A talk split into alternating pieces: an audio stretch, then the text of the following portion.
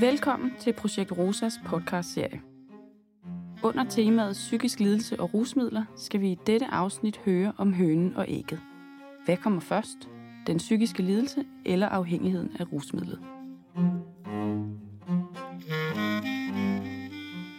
Jamen altså gennem årene har jeg set meget behandling blive tilrettelagt uheldigt og skadeligt for borgerne. Og med manglende effekt, fordi man ikke helt har fulgt med i den forskning, der har været, og den viden, vi har opnået på området. Den aarhusianske stemme, du hører her, tilhører psykolog og visoekspert Steen Guldager. Han forklarer, hvordan vi kan forstå sammenhængen mellem psykisk lidelse og afhængighed af rusmidler. Hvis man behandler rusmidler, som om det var en grundlæggende isoleret problematik, man kan behandle som noget i sig selv, så er det katastrofalt. Rusmiddelafhængighed, især i det her felt, hvor vi snakker dobbeltdiagnose, der er rusmidlerne ubetinget en komplicerende følgelidelse af en ældre og mere grundlæggende lidelse, f.eks. en psykiatrisk problematik kombineret med nogle smertefulde opvækstforhold eller skadelige opvækstforhold osv. osv. Masser af nederlag igennem livet, som gør det værre, men man er nødt til at forstå, vi ved faktisk godt, hvad der er hønen og ægget. Vi er faktisk overhovedet ikke i tvivl. Langt de fleste mennesker, som endda i perioder bruger temmelig mange, ryger temmelig meget hash eller drikker meget, de stopper af sig selv, når de kan mærke, at det begynder at blive for meget. Dem, der bliver ved, det ved vi fra forskning. Det er fordi, der er en ældre, mere fundamental problematik, de ikke har fået hjælp til. Det er derfor, de ikke kan slippe det. Og hvis vi ikke tager det alvorligt og prøver at afdække det, mens de nok så påvirker af alkohol og stoffer, hvis ikke vi begynder at undersøge det, blandt andet ved at undersøge anamnesen, altså hvad kan vi finde ud af, der var til stede lang tid før, så de måske nu er så påvirket, at de har svært ved at svare relevant, så kan vi jo se i journalerne, vi kan se anamnesen, vi kan lave interviews med familien, vi kan se arveligheden i familien, vi kan undersøge graviditet og fødsel og se, hvad pokker har der været af tegn? Har de været specialklasse, har de fået ekstra støtte, osv., osv., osv. Har der været PPR på? Har der været psykiatriske indlæggelser? Der får vi jo alle svarene. Nogle af neuropsykologerne, de siger, at du finder 80% af svarene i anamnesen, ikke i testningen. Steen Guldager slår altså fast, at afhængighed af rusmidler er en komplicerende følgelidelse af en mere grundlæggende lidelse, og ikke noget, der kan behandles isoleret. Han indrømmer gerne, at han gennem årene er blevet klogere, når det handler om, hvordan man bedst hjælper mennesker med samtidig psykisk lidelse og afhængighed af rusmidler.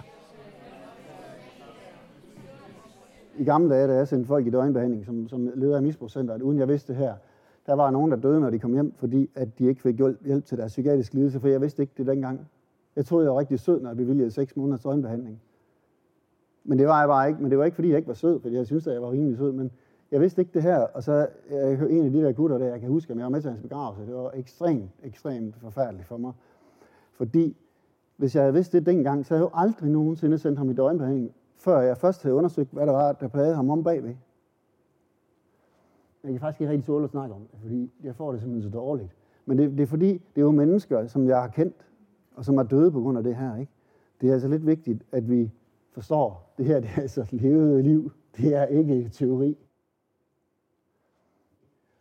Ulf Hørling, en fyr fra Holland, som jeg havde fornøjelsen af at være sammen med en dags tid, han havde også den her observation, at han havde et rusmiddelcenter, han var tilknyttet i Holland. Der var nogle kvinder, som havde en borderline-diagnose. Og nogle af dem, som ligesom jeg oplevede, da jeg arbejdede på gaden i Aarhus, de prostituerede sig for at få råd til det her. Og de var meget, meget forpinte. Jeg kørte rundt midt om natten med nogle af dem der i Aarhus nogle gange, fordi de ville så gerne have nogle doner, så det er fri for at gå i gaden. Og de kunne ikke gå i gaden, hvis de var abstinente, for så kunne de ikke holde det ud. De var nødt til at være dopet for at kunne prostituere sig.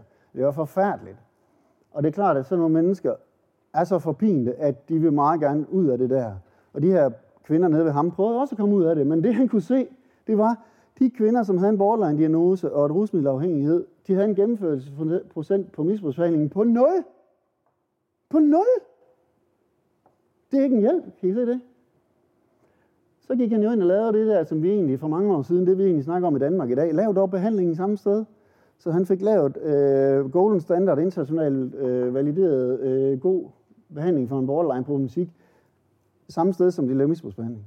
Og så gik de her kvinder jo fra gennemførelsesprocenten på 0, fuldstændig op på siden af alle de andre, fordi de fik hjælp til begge ting på samme tid. Kan I se det? Forskningen og Stens erfaringer peger altså på, at det kan have store negative konsekvenser, når man stiger sig blind på afhængigheden af rusmidler og ikke får hele billedet med. Altså konsekvenserne, når vi ikke forstår, at rusmiddelafhængighed som udgangspunkt altid er en komplicerende følgeledelse. Det er, at vi hjælper folk på en måde, de ikke kan bruge til noget. Når det er rigtig slemt, så siger vi faktisk til folk, ja, du har det godt nok forfærdeligt psykisk. Du er godt nok frygtelig plaget af tanker og følelser, der kører rundt med dig og gør, at du har det forfærdeligt indeni. Men alligevel vil vi gerne tage det eneste fra dig, som kan give dig lidt pause fra dig og berolige dig. Og så vil vi også gerne bede dig om at klare dig uden det. Så må du altså holde ud og have det rigtig, rigtig forfærdeligt uden de her stoffer og alkoholen. Det er det, der er konsekvensen. Der var engang en, der sagde til mig, alkoholbehandling? Nej tak. Jeg har lidt nok. Så konsekvenserne er nogle katastrofale behandlingssvigt. I dagligdagen på f.eks. socialpsykiatriske botilbud betyder det, at hvis man har den tænkning, så skubber man folk væk fra sig. Man skubber dem ud af kontakt. Fordi de vil ikke snakke med os, hvis de fornemmer, at vi vil tage det eneste fra dem, der giver lidt lindring for den, det kaos og de der tankemylder og det der forfærdelige følelser, eller bare en masse tanker, som ikke engang behøver at være negative nødvendigvis. De vælter bare rundt ind i, og de bliver så ud med det. Hvis de fornemmer, at vi er ude på at tage det fra dem, uden at hjælpe dem med det, så gider de ikke snakke med os. De går ud af kontakt. Så det har konsekvenser på rigtig mange niveauer, som er, når man får øje på, hvad det egentlig er, der foregår, altså virkelig skræmmende og katastrofalt. Altså bare nødt til at forstå det her, og få det implementeret. Du har lyttet til Rosa-podcasten Hønen og ægget. Projekt Rosa, relationer og samarbejde på tværs, siger tak, fordi du lyttede med.